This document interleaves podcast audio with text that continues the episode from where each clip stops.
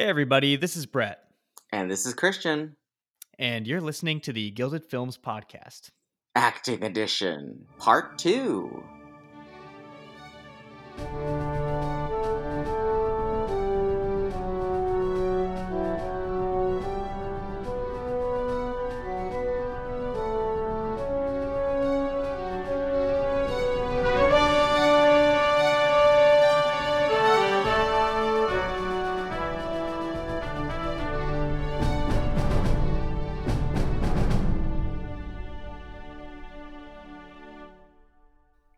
And welcome back, dear listeners, to our Gilded Films podcast, Acting Edition.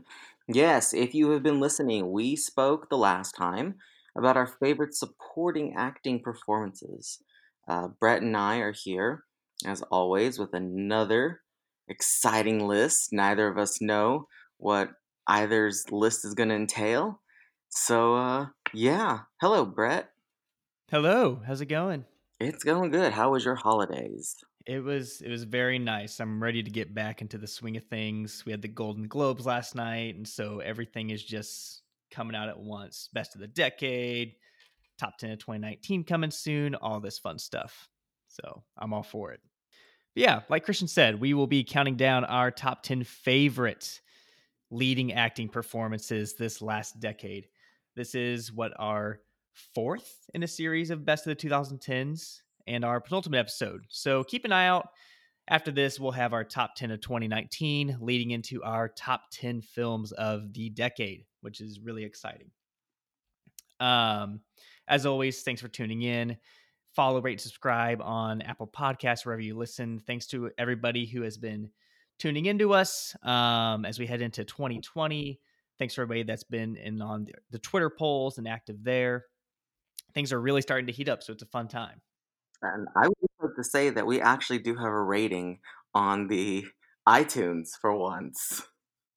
Yes, and a couple reviews, I believe, as well. Do we? I'm gonna go look now. But yes, thank you to those people who have done that. That's super nice of y'all's. Yeah, for real. That helps out big time. Um, helps people kind of discover it, and we always like to have new listeners and whatnot. So thank you to, for those of you who have done that for us.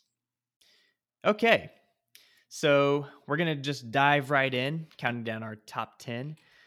Um, I'll go ahead and lead us off this time with my number ten, coming from the year 2011, Viola Davis for The Help. Kind of interesting, you know. Viola Davis was my number one supporting performance for a role that may or may not have been lead. Uh, but her other big performance that she was Oscar nominated for from this decade, my number 10 as far as leading performances. Um, you know, this is really one that I think she should have won the Oscar for. When I think back on The Help, you know, it's not a perfect movie. It has its issues. I think she even said that she regretted playing mm-hmm. this role at one point, um, which I can understand. But at the same time, that doesn't hamper how great she is in this performance. We talk about a lot about pain and heartbreak in the previous episode, and I guess that is just a trend that's going to continue here because that's what you get a lot of with this performance but also a lot of hope as well. Um, she's got a few scenes. I mean, every movie that goes up for the Oscars usually has at least one big Oscar scene. I think she had at least three in this movie. You know, you have the scene where she's talking about the death of her son, um, the mistreatment that came because of that. You have the final scene where she um, confronts Bryce Dallas Howard and that godless woman. Um, you godless woman, Miss Hilly. it's great. She's really great. She's very fierce and very, um, at times, actually very quiet, despite those scenes where she kind of lets loose and has those really memorable scenes and very heartbreaking stuff. But also, once again, very hopeful. She ends with the line that, you know, her son always said they'd have a writer in the family, and I guess it had to be me. Um, so, really, actually, pretty inspiring stuff as well. But my number 10, one of the best performers of the decade, Viola Davis for the help. Okay, when you said number 10, Viola Davis, I was like all ready to talk about it. And I made this list almost a month ago that um turns out I will save my thoughts on this one. All right. All right. I forgot my entire list. Isn't that fun? Very fun. So, okay. So my number 10 is going to be an Academy Award winner for Best Actress. It is Brie Larson in Room. Yes, she plays Ma. Uh, her real name is Joy Newsome, but we really only know her as Ma because it's told from her son's point of view. Um, rewatching this a year ago, I haven't seen it since, but oh my gosh, it sticks in my mind a lot because it is such a painful performance for her. She's been through so much. Um, if you've never seen the film, it's about a young woman who gets kidnapped. She is imprisoned in pretty much a shed, aka room. She there has a child, and they live their life in the room until one day they can escape. Well, obviously she has some PTSD from all of this. You see that come out through Brie Larson's character. You really get to understand why she is so upset with the world right now. It's sort of like that feeling of, did you come and try and find me? Did anybody want to help search for me? I was in a backyard this whole time. All while her son is just trying to live this whole new life that he's never lived before outside of room. Um, but yeah, Brie Larson, I really love this performance. She has some great moments, especially with Jack. That's the kid um, in the room, especially when they're trying to escape. And she has a really good performance with her mother, just explaining how she feels outside. But it's a very sad role, I must say. You get very sad watching it, but you have to understand what the hell's happened to this girl for her whole life, pretty much. Yeah. It's really interesting to think now. I mean, Brie Larson now is, is Captain Marvel. She's mm-hmm. pretty huge now. She's co- she's hosting for Jimmy Kimmel Live at this time, you know, she was not, I mean, she was more of an indie darling. I mean, from Short Term 12, she was in the Jump Street movies, and this was a really cool breakout for her.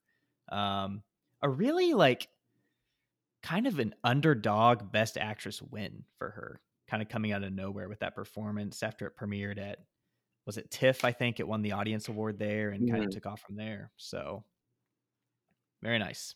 I remember seeing it because I had read the book too, and I was like, I was, as you know, Brett, I love Jacob Tremblay's performance in this movie as well as Brie Larson.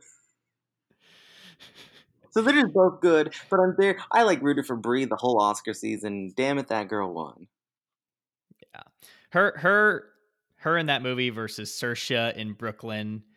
Not really a competition because Brie basically like took over the whole thing, but really good head to head in my book. So, as the Carol audience is like, oh, hey, I guess. I love Cate Blanchett. Uh, Rooney Mara should have also been a lead for Carol. That's the thing. You know, that is definitely a lead performance, but whatever. Great performances there too. Okay. My number nine is coming from the year 2012, a year we covered in the podcast.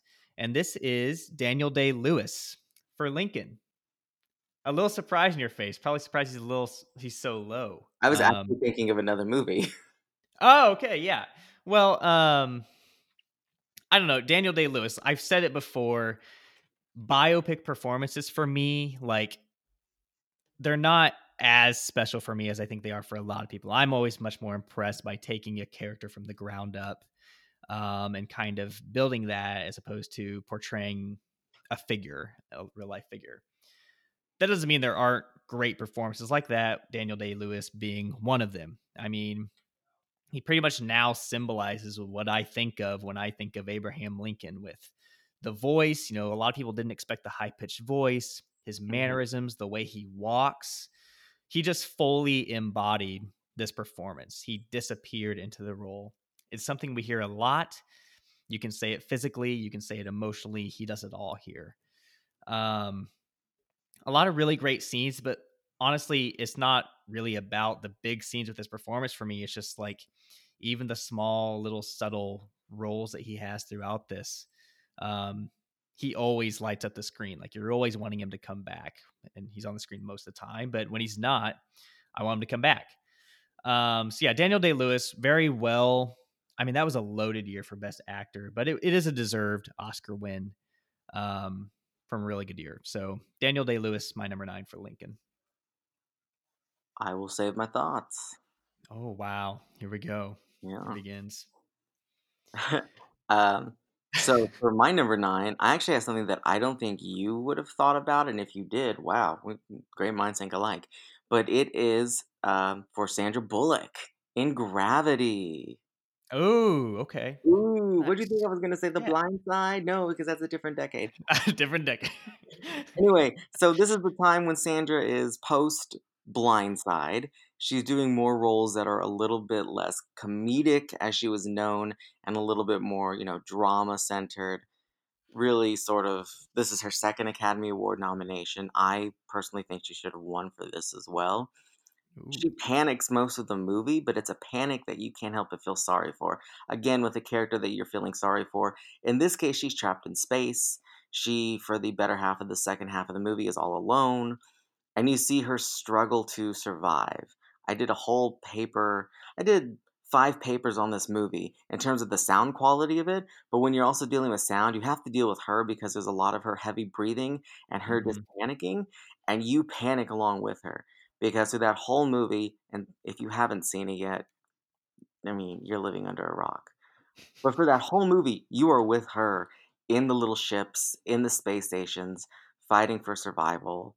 I mean, it, this is a much better performance than The Blind Side.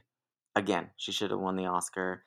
It's very subtle, I will say. It's not as flashy. There's not like, I mean, I will. I wouldn't say that Daniel Day Lewis, your number nine, is a flashy role but it's a quiet role because she has nobody Mhm. else to talk to. She has George Clooney for the good 30, 40 minutes, and then after that, she has herself to talk to. And that's Yeah. it. And we just watch her, and I love it. I love it so much. Yeah. And that movie gave me anxiety the first time I saw it, too.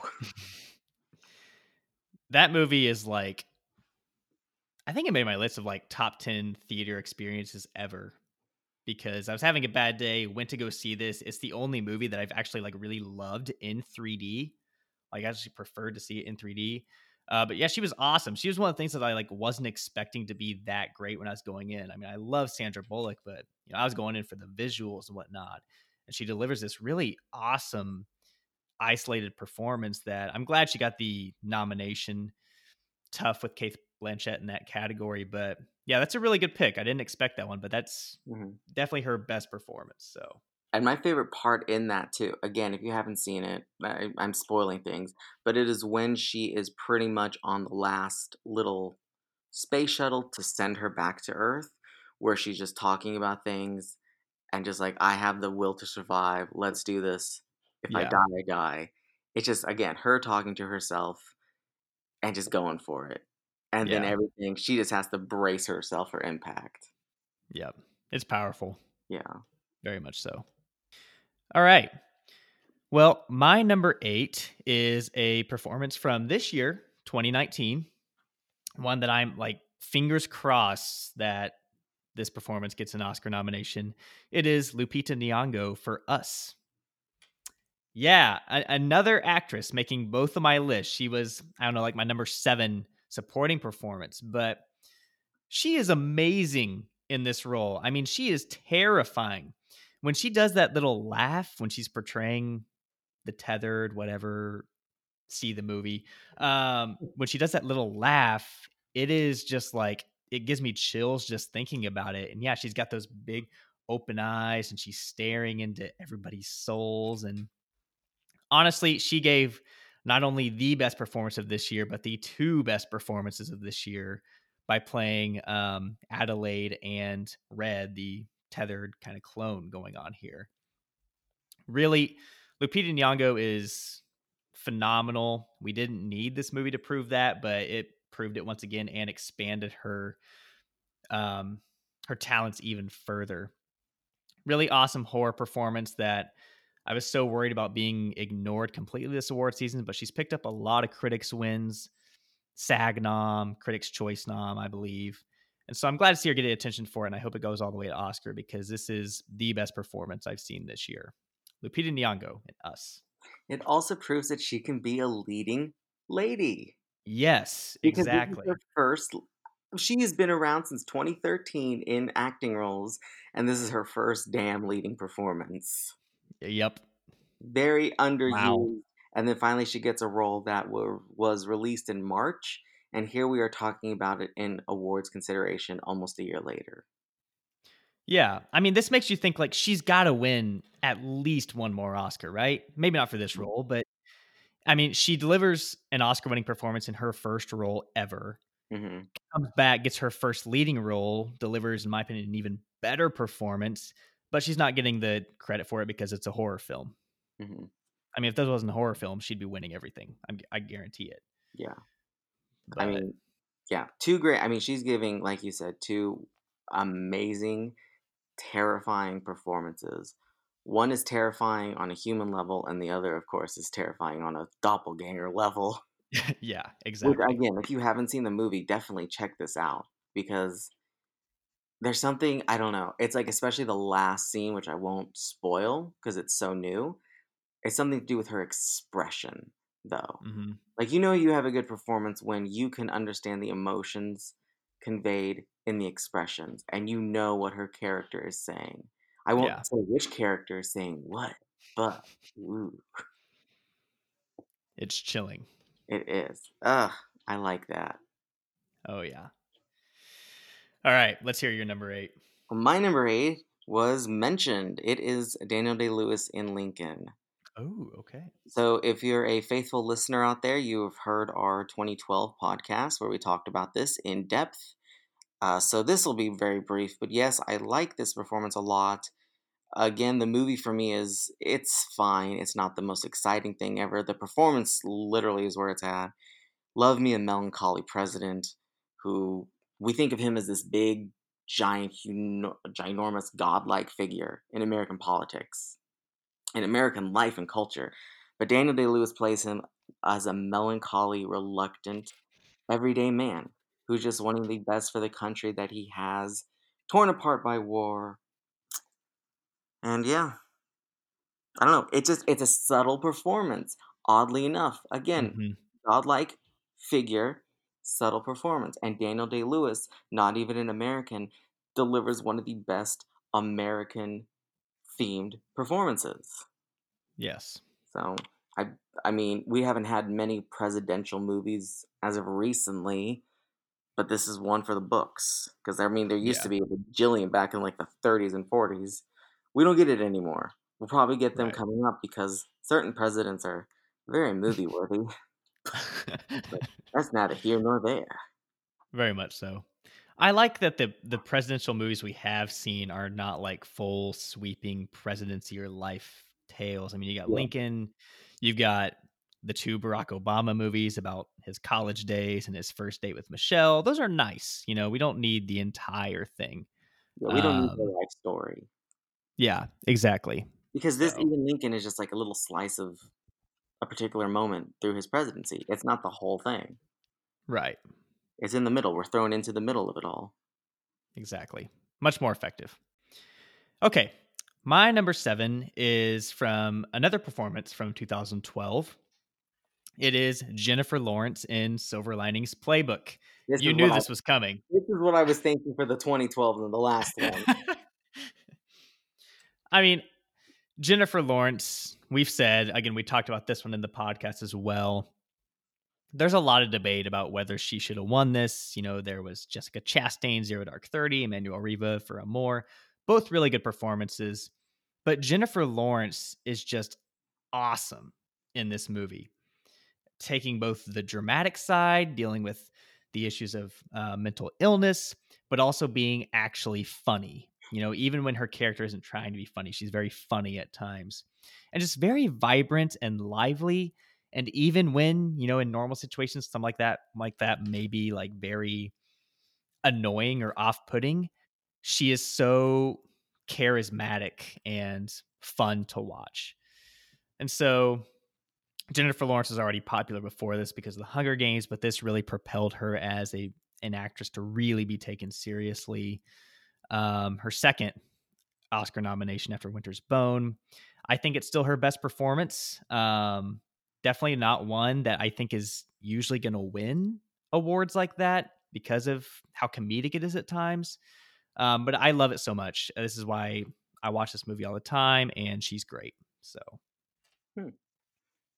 All right. Well, she didn't make my list, but I'm I don't know if I'm surprised or not that she's on here because I know how much you like the movie and like love the performance.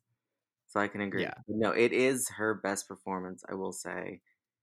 trying to think if I've seen anything as of recent that I really love her in, and it all goes back to Silver Linings Playbook. Yeah. And I think we talked about this in the other podcast, but it's there were so many people up for this mm, like character, but it's her that I only see ever playing this. Yeah. Like you said, she's perfect in the dramatic parts of it, the comedic parts of it. Again, you feel for her in certain scenes. You kind of are annoyed by her in certain scenes. But like it all comes together. And she's a delightful character when really she's a I will say she's a delightful asshole. Yes. Let's say that.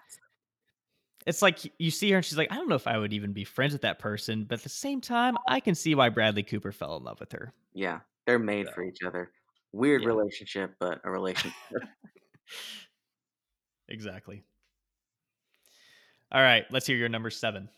All right. My number seven.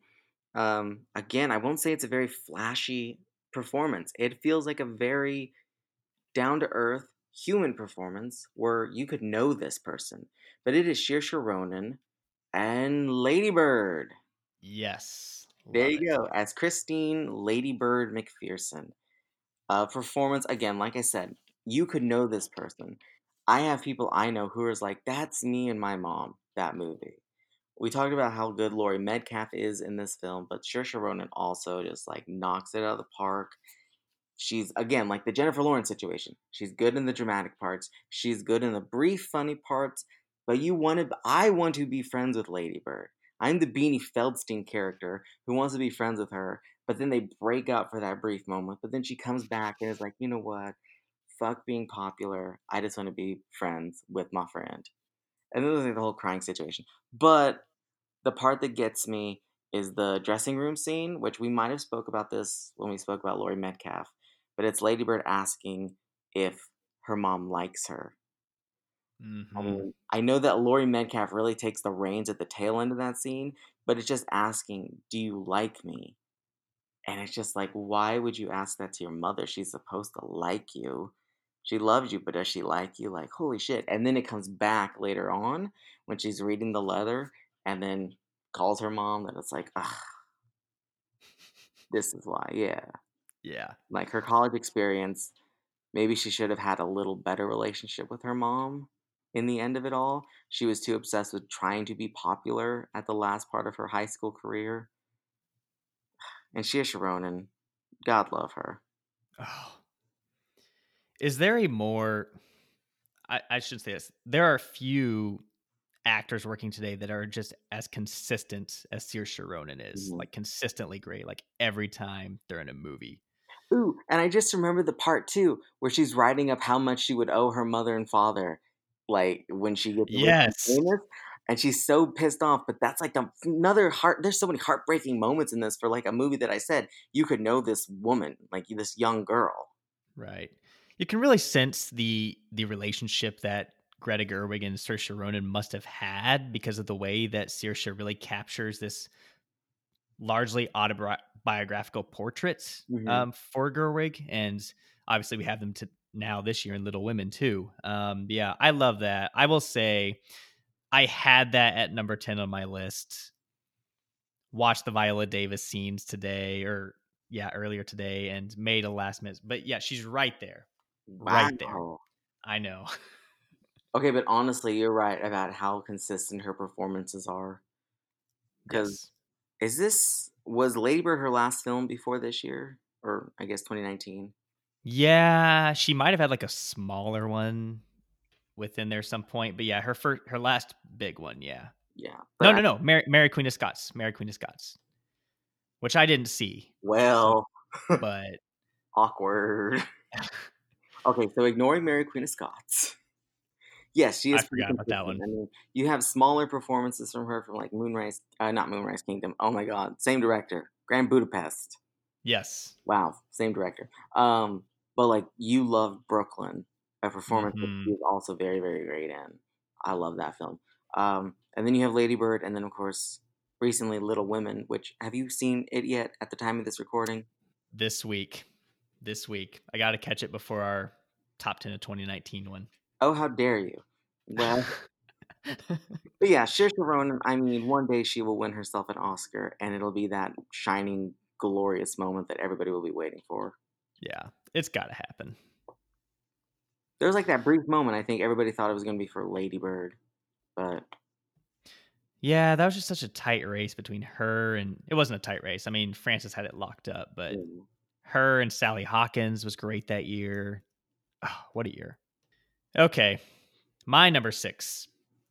Yet another person who made both my lists. I mean, some actors just really put it out there this this decade.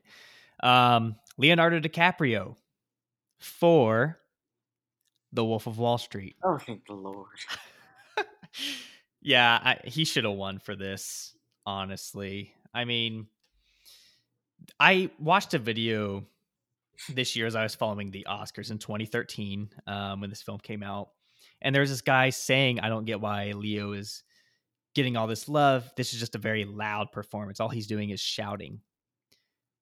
It is a loud performance. He does do a lot of shouting, but it's more so about his energy.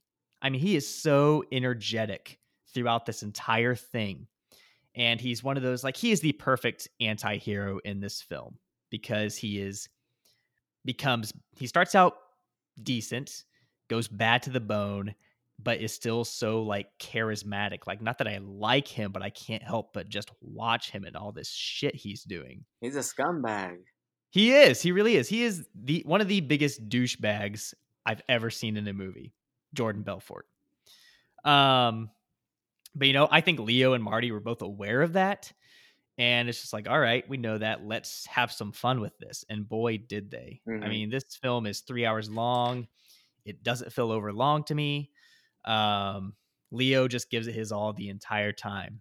You think about the scene where he's like giving the big speech and he's like beating himself on the head with the microphone. Who thinks of that? Like that, it's wild. But then the best scene of them all, in my opinion, is the scene with the Quaaludes, where he is like trying to get into the car. He thinks he's successful, makes it back to, you know, Jonah Hill's character.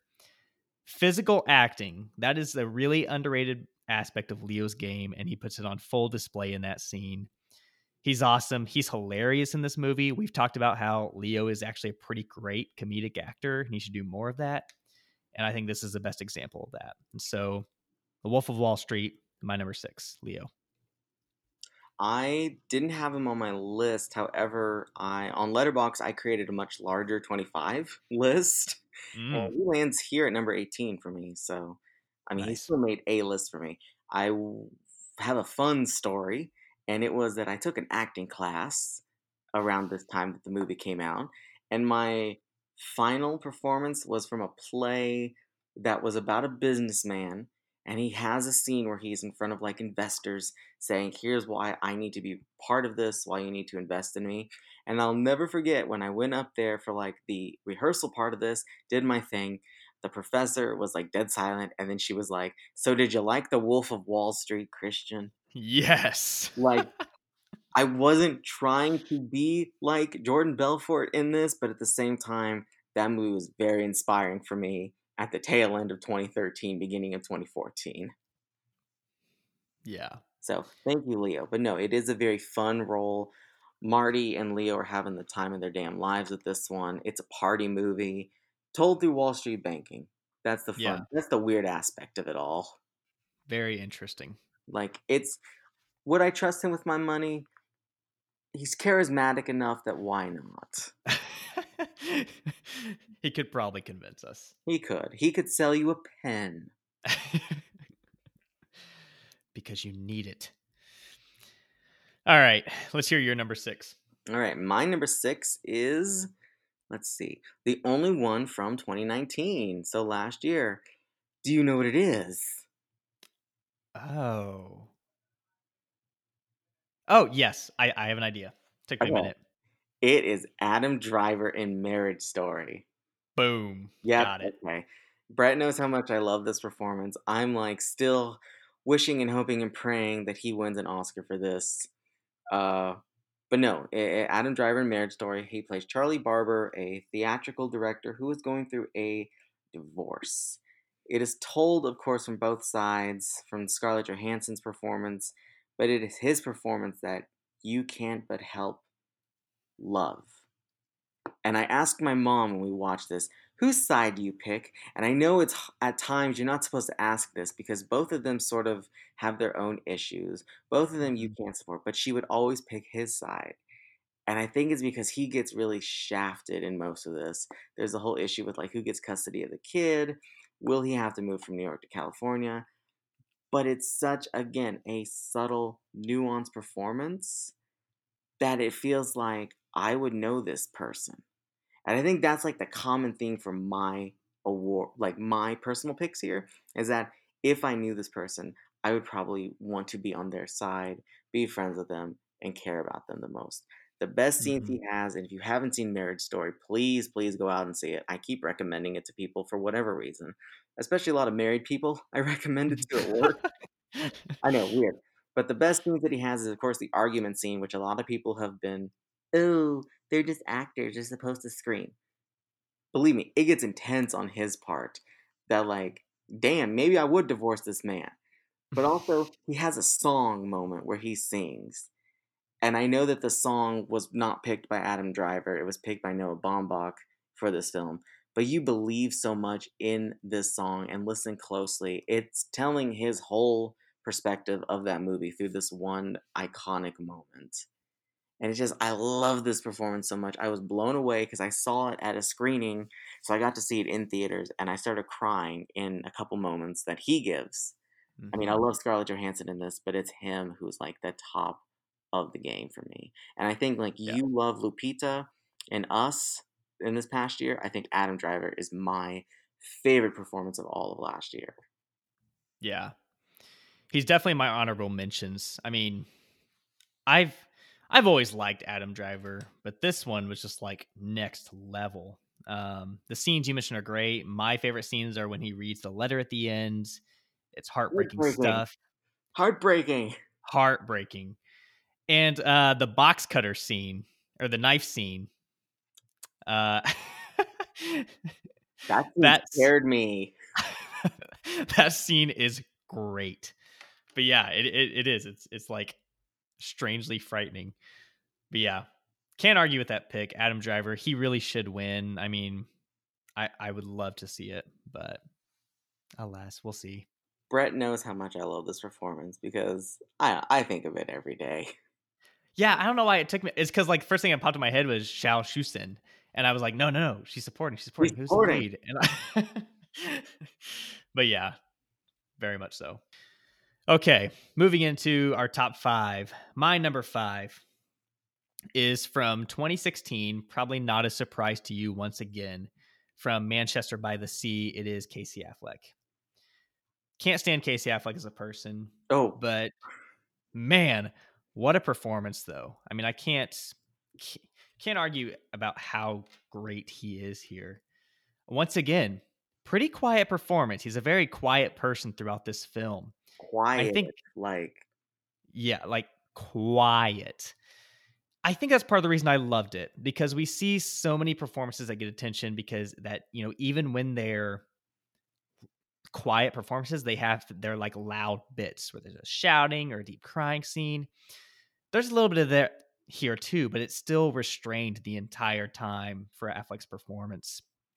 But that does not stop you whatsoever from seeing the pain that he's feeling inside from the stuff that has happened to him with his kids the situation he's put in because his brother has just died. It's a really it is a sad movie. Um but he is so much his character is so worth following. Um affleck he just nails it. He nails it. He does never goes too far but he always does just enough to kind of reel you in and want you to want you to follow this um make you want to. And the scene obviously the scene in the police station is just killer heartbreaking but the scene near the end when he's with pat and i think what he says is i can't beat it. I can't beat it and it's a soft delivery but wow what a moment i i, I gave myself chills just saying that and thinking about it um, because you know what he's referring to and as you go through this journey with him but yeah number five casey affleck manchester by the sea really awesome performance, um, despite the performer. I will save my thoughts. All right. All right. Let's hear your number five. So, if we had one president, we have to have a first lady. And that first lady is Natalie Portman as Jacqueline Kennedy in Jackie. Very nice. Yes. Very nice. Um, this is a totally different side of Jackie. We get to hear. I'm I'm assuming most of it is probably a mixture of fiction and real in terms of her thoughts, but we get to hear how she feels after the death of her husband. It's a very, I will say, like Casey Affleck's performance, and same year as well. It's a coping mechanism for this character because we only know Jackie Kennedy more as a I will say, a silent figure in JFK's life. We know that she had a great sense of fashion. She had a nice family life, um, her cousins being the Beales of Grey Gardens. Um, but we don't really know about how she feels after his death. And in this film, we get to see it. We get to see her even getting on the plane, blood still on her face. and Natalie Portman just having to look at herself in the mirror and saying, My God, this literally just happened.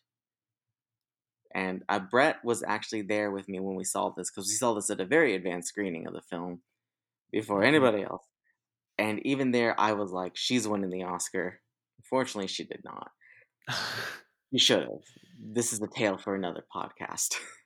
but it is a performance that sticks with me to this day. I love it so much. I haven't seen it in so long, and I really need to get back to seeing it. Because again, it is one that sticks in your head. I like that we get to learn about Jackie, not so much her presidential life. Like, we don't get to see Lincoln's life. We don't get to see Jackie's life in the White House. We get to see a glimpse of that, but it's mostly here's what you do after tragedy strikes. Like, how do Yeah. you recover from this? Especially when that tragedy was in front of the entire world. yes. Yeah, it's almost like a justice picture for Jackie Kennedy, who you know hasn't really gotten the exploration or consideration that she deserves over time. Um, awesome performance. I I agree. I'm gonna save my thoughts. I'll end it with that. Ooh. okay. My number four is a from a film that came out in 2018. It is one that was completely shafted by most of the awards, and that is Toni Collette in Hereditary. I love Toni Collette. I've discovered the last couple years. I love her in The Sixth Sense. I love her in Knives Out. Honestly, I think she should be getting more consideration for Best Supporting Actress this year. I don't know if she'd make my lineup or not, but she's close. Hereditary is the best I've seen from her, and um, one of the best horror performances I've ever seen. I mean, Lupita's up there too, but Toni Collette just does so much with this role that there's a lot of great horror performances out there. This just goes above and beyond. I mean, you, she's the concerned parent, um, the mother who is struggling with all these different things going on, the loss of her mom, and then spoiler alert, her daughter, um, and then all this paranormal crap happening. We all talk about um, the scene, you know, I am your mother. One of the best acted scenes of the decade, undoubtedly. Uh, but just the image of her like shaking in fright at the image of her son. She sees this image of him covered in like bugs or whatever. Um, just her expression there is, is it terrifies me just to see that still. And then we get to see kind of her descent as the film goes along, her struggle to maintain sanity um, in the face of everything going on. You know what? You could take the paranormal aspects out, and this would be a great film about like recovery and her performance would not really recovery, but dealing with, like you said, a tragic loss. Um, and hopefully it would have gotten the attention it deserved if that happened. But either way, it didn't, despite being one of the best of the decade. Hmm. Number four, Toni Collette in Hereditary. That's for you, Zay. Exactly. Because Yes. they love that performance. Oh yeah. And I like that performance. It took me, sadly, it took me three times watching Hereditary to like the movie. But I mean, the performance is really great. And especially, like you said, that dinner scene. hmm the whole "I am your mother" thing. But yeah, I can understand why it's on your list because I know you really loved it last two oh god two years ago. Oh my god, Yeah, isn't that wild? 2019. I will say I look at this movie less par. I mean, obviously it's paranormal, duh, but less paranormal and more the breaking apart of a family after yes. Because that's it's what a it, family drama first. yeah, at the heart of it, it is a family tragedy, and then you throw in some spooky shit. Yep, So, exactly. All right, let's hear your number four. well, I'm going to do my best impression of this British Prime Minister because my number four pick is the 2011's Viola Davis in The Help. I knew that was coming. Should have won. This is on my list.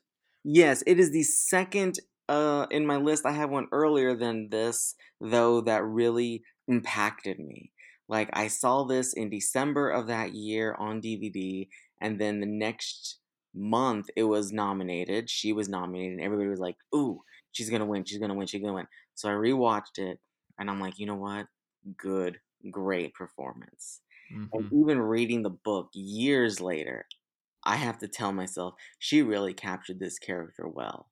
The character of Aibileen Clark, she is, of course, uh, the help, a maid, to a very meek woman who doesn't see the issues of being so morally vile to Aibileen, and who's friends with a woman who is pretty much pure evil.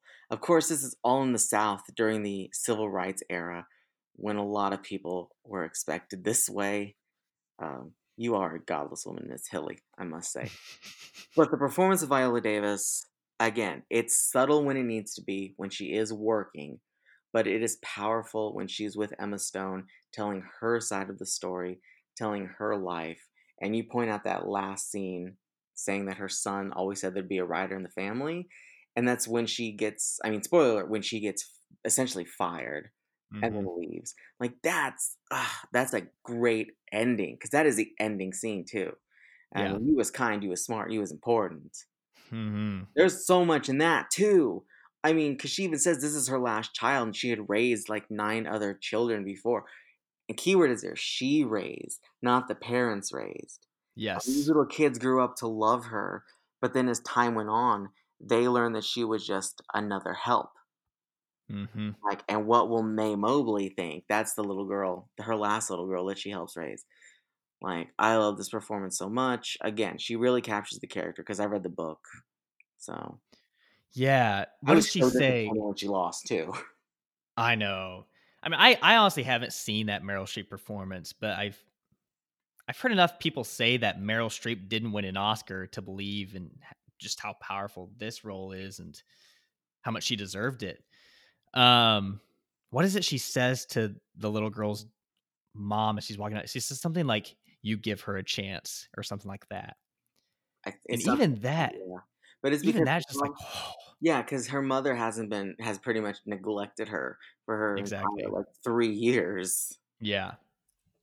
And she's like legitimately concerned about this young girl feeding back into that system that, you know, she starts as a nice young child and grows up to be hateful, racist white woman Mhm. um, that keeps feeding the system. So, yeah, very nice.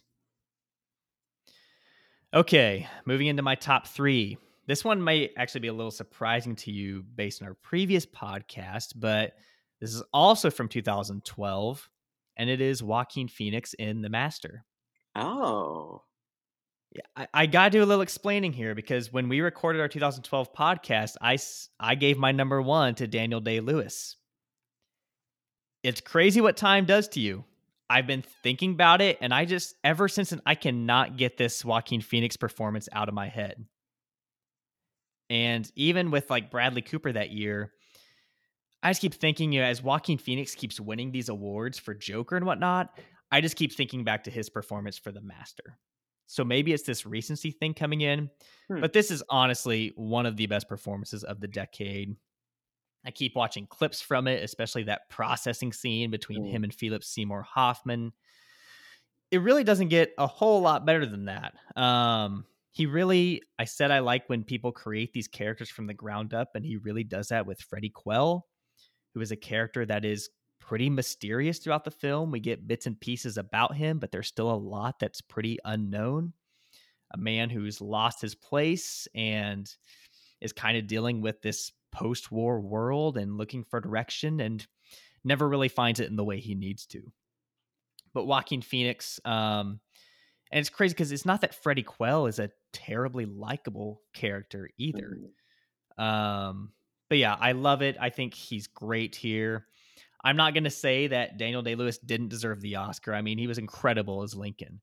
Uh, but Joaquin Phoenix, his that performance has definitely stood these last seven years, stood the test of time, um, and has actually gotten a lot better in my book. So that's my number three. Wow. Where was he on your plate? Do you remember where he was on your placements when we did the 2012? Second or third? I can't remember if I had him or Bradley in second. That's those three were just so Yeah. such great performances and that was my first time seeing the master since the first time when i hated it and this time i loved it and so i think it's just taken time to realize how much i appreciate it Yeah. That's the performance where I think many of the fans of him go back to. yeah well. And I'm thinking now of the prison scene where him and Philip Seymour Hoffman are there, and he laughs Yeah. at the toilet. And the fun fact on that is like that toilet was a historical landmark within the already historical building.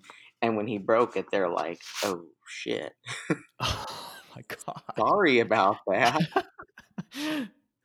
ooh that's not good no, good performance though. Interesting choice. My personal favorite pick in that is Philip Seymour Hoffman, but yeah you can go back and forth with those two they're great he's great too so very nice all right let's hear your number three All right, my number three is a performance that needs needs no dialogue, and it is Sally Hawkins in The Shape of Water, a performance in a movie that both overwhelmed me to the de- nth degree. Um, she plays Elisa Esposito. She is a mute woman who works in a government facility, let's say, who befriends an amphibian fishman. And the basic premise of the film is that she falls in love with this creature, but at the same time also has the stamina to stand up to the big man, get that fish man out of there and save him, and sort of just like save herself. She finds somebody who can really interact with her. This, this thing can't talk, she can't talk, but together they like form a pretty good friendship. Um, this was my personal pick for Best Actress of 2017. Like Brett said, uh, Frances McDormand ended up winning for Three Billboards. We have Saoirse for Lady Bird, but this is like, even though there's no dialogue in it, it's the facial expressions. I'm all about a facial expression that can move me to tears. And especially that scene where she's commenting to her neighbor that they need to help this thing because who is going to help her? If she's the only one who can understand him, it is a male species. and she knows it's a male species. There's a sex scene. Yeah, that part's so good. I mean, the whole film is so good. It's a lovely film. It is not just the one about a woman falling in love with a fish. Stupid people listening and disagreeing that should have won Best Picture. But yeah, there you go. Yeah, I, I knew this was going to be on your list. Thank you. Um, it, it is, yes, it is a really great performance. It was also, it was one of those like Saoirse that was on my list at one time, and ah, what a year! What a year! I mean, that performance is so great. Also because like I remember reading a lot about um having a character with a disability and have like a sexual life in a film and have it fully presented like that Mhm. was really kind of cool. Um, and yeah, she I think she would have been my pick for best actress that year as well. Really tight race between her and Saoirse. And Frances McDormand was really good too. I mean, like I thought Frances McDormand was great. Those two performances were just even better.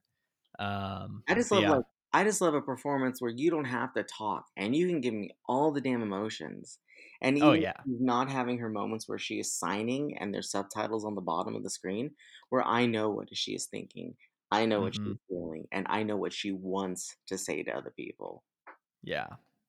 I love that dance scene too. Oh, that's Like, oh, I mean, that's like the brief moment where I don't think it's Sally Hawkins' voice though. But yeah, yeah. that's a Yeah. very interesting scene. And it's like it comes out of nowhere. And I remember my audience was like, huh. But I was like, oh, this is kind of beautiful. beautiful. It's beautiful. Very much so. All right, getting into my top two. I have to say just a brief bit. Like my top five, three through five, you can jumble it around any day. It'll probably change. But my top two have been pretty locked for a while. Oh, I'm so scared. I've already mentioned one film from 2018 that was completely screwed by the crit by the uh, awards. The other one that should have won in a landslide was Bradley Cooper for A Star Is Born. This is I still cannot get over this performance. And I think I'm a little bit influenced by the fact that he didn't win those awards because I mean, Bradley Cooper's a guy, he's put in his dues. He's been nominated, what, four or five different times, had some really good performances. This was his time. He was amazing. He completely just captures what it's like to be to face addiction, um, to have someone there to kind of help you along with it, but also to put them in an interesting situation as well. Um, I really just enjoyed his interpretation of this character. I really appreciated how he adapted his voice to play this character. If you haven't seen, I think it's either it's either Jimmy Kimmel or Jimmy Fallon. He like basically talks about how he had to literally change his voice and how he actually struggled to get it that low and com- do it consistently, not just while singing or acting, but while singing. hmm Did I mention his talents as a singer? Learned to play guitar, sang for this film, and did a really great job with both of those. But at the end of it, what it comes down to is not those scenes, but once again, the more quiet scenes where he's either alone with Lady Gaga or alone with his thoughts. We get to kind of see his struggle, which is very, very sad. Um, all kind of leading up to his breakdown in um, the rehab center with Lady Gaga, which is probably his best scene in the film, where he is just entirely vulnerable as a performer. Let's go. Um, and I really I can't say enough about Bradley Cooper in this role. He's amazing. I wish he got more support for it, and because of it, I just I can't wait to see what what he does next. I hope he gets there someday. So that's my number two. Good pick. And I'm actually I'm I'm actually surprised that it's he's on there for you, but at the same time I should have known. 'Cause you were you were gaga over him last year. ah, But no, even even the moments where he's like totally intoxicated, that whole scene at the Grammy Awards, yes. and like the subsequent scenes, the rehab scenes, his singing, God, it's all so good. And to think too that most of it he's also directing himself in this. exactly. Exactly. Like I know a lot of actors can do that, but it's just impressive when you can accomplish both equally And for the first time. and for the first time too. Like equally impressive. Yeah. Got shafted for best director too, but that's a conversation for a different day, I guess. For a different podcast episode. For a different podcast. Yeah. Now let's see. He played a drunk, and you could see his torturous pain. Who did he win against? Ah, yes, a man wearing false teeth. Ah, I have never been so pissed at the Oscars, I don't think. Oh, that hurts. Ugh. Anyway, I, I'm guessing Rami Malek is not your number two. Well, surprise, surprise. no, it is uh another quiet role, one that we've spoken about. Casey Affleck in Manchester by the Sea. Really, like Bradley Cooper, it is a man who is torn apart. You see, I mean, this ain't a feel good role at all. No. There's no moments of, hey, this man, you know what? Maybe he will be happy. No, that's not going to happen. You know what happened to his children. They died in a fire. His relationship ended. His his brother's dead, and now he has to take care of his nephew. What more could happen in this poor man's life? Okay, but Casey Affleck again, the man is we don't speak about him, but the performance itself is terribly good. Like I cried in the police interrogation scene over what happened that night when his kids ended up dying. Again, Mhm. he's not like he has his own personal troubles, which is a totally different topic. But the performance here is just brilliant, I must say. Yeah. Yeah. Very, again, it's a very subtle performance. As we said, subtle, quiet as hell. You don't get a whole lot of talking out of him. You just know what he's thinking. And sometimes you don't even know what he's thinking. Like he's Yeah. let's just say he's like he feels more anxious and doesn't want to be around people because there's a scene where his nephew invites him into the house that he's at with his girlfriend and he's like uh, i don't really want to go in i'm fine let's just get going but then he's forced to go in and it just is totally an awkward situation for him there hmm yeah The movie's a great example of how editing can enhance a performance because we see him in the film and we get to thinking like maybe he's always been like this Mhm. you know just very quiet little antisocial but the way the film kind of flashes back to what happened and seeing that he was this really upbeat lively guy who was very charismatic and had a lot of friends and just it really helps you to understand the impact of that event on him and really feel for it so life was good for him at one point yeah. All right. We have entered number one territory. My number one. i know what it is I- I know what I- it is. I- I lied to you earlier today. Of course, it's Natalie Portman. oh i didn't think it was that what did you think? Well, earlier you said I thought you said something about Leo having two performances on your list. Oh no, between leading and supporting because he was in my supporting list Gotcha. too. Okay, because I was thinking The Revenant, and that was going to. Ah, no, no, it's Natalie Portman. I I give it to her both for Black Swan and Jackie. This is what um, you meant by that. Okay. Yes, I I totally lied. I'm sorry. I had to I had to keep the suspense. Um, Christian asked. I told Christian I was gonna have a performance with two or an actor with two performances on this list, and he's like, "Is it Natalie?" And I'm like, "No, no, You liar. it was." no, I just saw Black Swan for the first time a couple weeks ago. Completely blown away by it. Um, her ability to adopt the persona of a 20 year old striving for, for for perfection and the dangers that come with that and the anxiety and the paranoia that comes about because of that in a very strange film. She was unbelievable.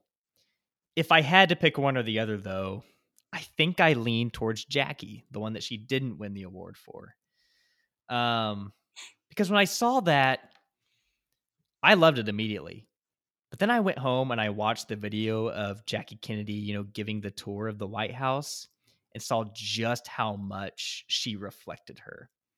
Not just in the sense of a impersonation, because we've also got that fictional stuff where she really dives deep into the mind of Jackie Kennedy and what goes on, but every scene is wonderful. Some people take issue with the accents. I think it's great. I think that is one of the most difficult accents that an actress could pull off and she did it um yeah the scene after that you mentioned after the assassination is just heartbreaking any moment where she's talking to the journalist whether it's tears or annoyance with this person um she hits every single note. And when i got to think about this list i was like okay bradley my number one natalie.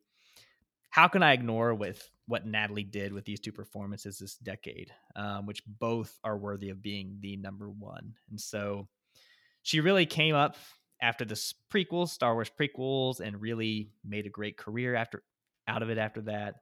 And so she is my number one. Very nice. Well, my number one, wow, is Natalie Portman Ah, I wondered. I wondered. in Black Swan. This was, I'm pretty confident, my first true hardcore R rated adult film. I made my dad take me to it right after Ooh. Yeah, right after school one day. And we were there, and I'll never forget. He was like, there was some weird guy sitting behind this girl, and he kept moving closer to her, Christian. we saw it at the former Glenwood Theater. And if Mm. you are a listener in our local region of Kansas City, you'll know the former Glenwood location. But yes, um, this performance really moved me. I was one of the first people in my class to have seen this, and I kept telling, like I do with Marriage Story, I kept recommending people to somehow see it, even though none of us could get into it because it, it was a hard rated R film. But it's so it's I had only known Natalie Portman pretty much from Star Wars. It is a totally different film from Star Wars. It is her. I know she's already done adult roles even as a kid because she did Leon the Professional, which is a very mature role. But this is as dark as she's ever gotten before. Mm-hmm. Okay. I dreamed last night I danced the swan. Like, she's dark, she's twisted. We don't really know what's up with her for the most part of this film. It's part mystery, part horror. It's very psychological. You never once really feel compassion for her. You really feel more, this girl needs some help. Like, Yeah. this is just ballet. But to her, this is her life. And she slowly descends into madness because of this, because she wants the lead. She wants the perfection, which is like the biggest thing for her, too. She wants to be perfect. Yes. That ending is very ambiguous. I mean, I I still think it's very ambiguous to this day. But no, this performance literally made me cheer. Like I remember rooting for this all of December, January when she got nominated for the Oscar, and I was like, I've seen this role, I've seen this movie, go her. Yeah. Yeah. But I mean, for her to have for you two performances in one for your number one, and she's the only person to have two on my list for two great roles. Like she's doing good. Yeah, for sure. I know. I mean, she's had her rough patches. Lucy in the Sky. I didn't see it, but I heard it wasn't very good. But I feel like you know, anytime Natalie Portman shows up, I'm I'm just I'm at least very interested hmm um, because of what she's done with these two roles, and so she's great. I could see her winning another one one day. But yeah, very nice. Okay, how about we dive into some honorable mentions? I don't know about you. I have a ton. Well, I Um, told you I made a list of twenty five. yeah, yeah, mine probably equals out to about that as well. Um, Jake Gyllenhaal, Nightcrawler, really should have been nominated. Sally Hawkins, Shape of Water, like you mentioned. Saoirse for Brooklyn and Lady Bird. Rooney Mara for Girl with the Dragon Tattoo would probably be my number two to uh, Viola that year. Uh, Julianne Moore for Still Alice. I know a lot of people are kind of so-so on that one. I think that was a great Best Actress win, but Rosamund Pike was also great that year, so she made my honorable mentions as well. Uh, Andy Serkis for the three Planet of the Apes movies. That man deserves some love from the Oscars. Daniel Kaluuya for Get Out. Olivia Colman for The Favorite, which you had as supporting. Um, Charlize Theron for Mad Max Fury Road. Ralph Fine, Ralph Fiennes for The Grand Budapest Hotel. David Oyelowo for Selma. Julie Delpy from Before Midnight. Ooh. Yeah. And last but not least, five uh, five minutes of some of the best acting I've ever seen is Tom Hanks at the end of Captain Phillips. Didn't quite make my list. He was right there. That last five minutes is absolutely incredible. So there's my honorable mentions. Okay. So my honorable mentions are let's see. I have Colin Firth in the King's Speech. I mean, I do like that performance. It's very It's a good performance. every time I see another interpretation of King George, especially like in The Crown, I'm always comparing it back to Colin Firth. Yeah. So, um, Daniel Kaluuya in Get Out, Bradley Cooper in The Stars Born, Logan Lerman in The Perks of Being a Wallflower. Mm, Yeah. Um, Rosamund Pike, Gone Girl, Leo for Wolf of Wall Street. One that was not mentioned and you watched recently, Peyman Moaadi for A Separation. Mm, yeah. Great performance there. Um, Very nice. Jean Dujardin in The Artiste. Yes. Very Another nice. silent performance. Daveed Diggs in Blindspotting. You mentioned Jake Gyllenhaal, Nightcrawler. One that I hated this movie, but the performance is good is Michael Keaton in Birdman. Mm, yeah. Uh, Cate Blanchett and Rooney Mara and Carol. And my best friend, Julianne. Julianne Moore in Still Alice. she liked her tweet. All right. Very nice. So, thank you once again for tuning in to listen as we've covered our top 10 favorite leading acting performances from this decade. What this means is that we've got only one more episode in our series counting down some of the best aspects of film this decade. Um, so be looking out for our best films of the 2010s. But before that, we will have Zay back on to t- count down our top 10 films of this year, of 2019. Um, Another thing to be looking out for is we are going to expand this out to a bunch of different categories and post about it on our website. So if you want to see our winners from some of the other categories like costume design or best cinematography of the decade, be sure to keep an eye out for that as well. And as always, uh, if you could follow us on Facebook, Twitter, Instagram, Letterboxd, gildedfilms.com, all the social media. Um, theme music was composed by Joshua Arnoldi. And once again, rate, review, subscribe on Apple Podcasts, wherever you listen. Thanks so much again to those who have done that for us already. Christian, any final thoughts from you? A hell of a bunch of good acting here. Yes, very much so. And I will say, once this is out, once everybody listens to it, I most likely will post my list of this. Plus, I also did another list where I separated them into acting actors and actresses. Nice. So there, I, there's probably a little bit more in depth there, especially amongst the actresses, because a lot of my mm-hmm. honorary mentions were actors. So, yeah, very nice. Thanks again for listening, and we'll see you next time. See ya.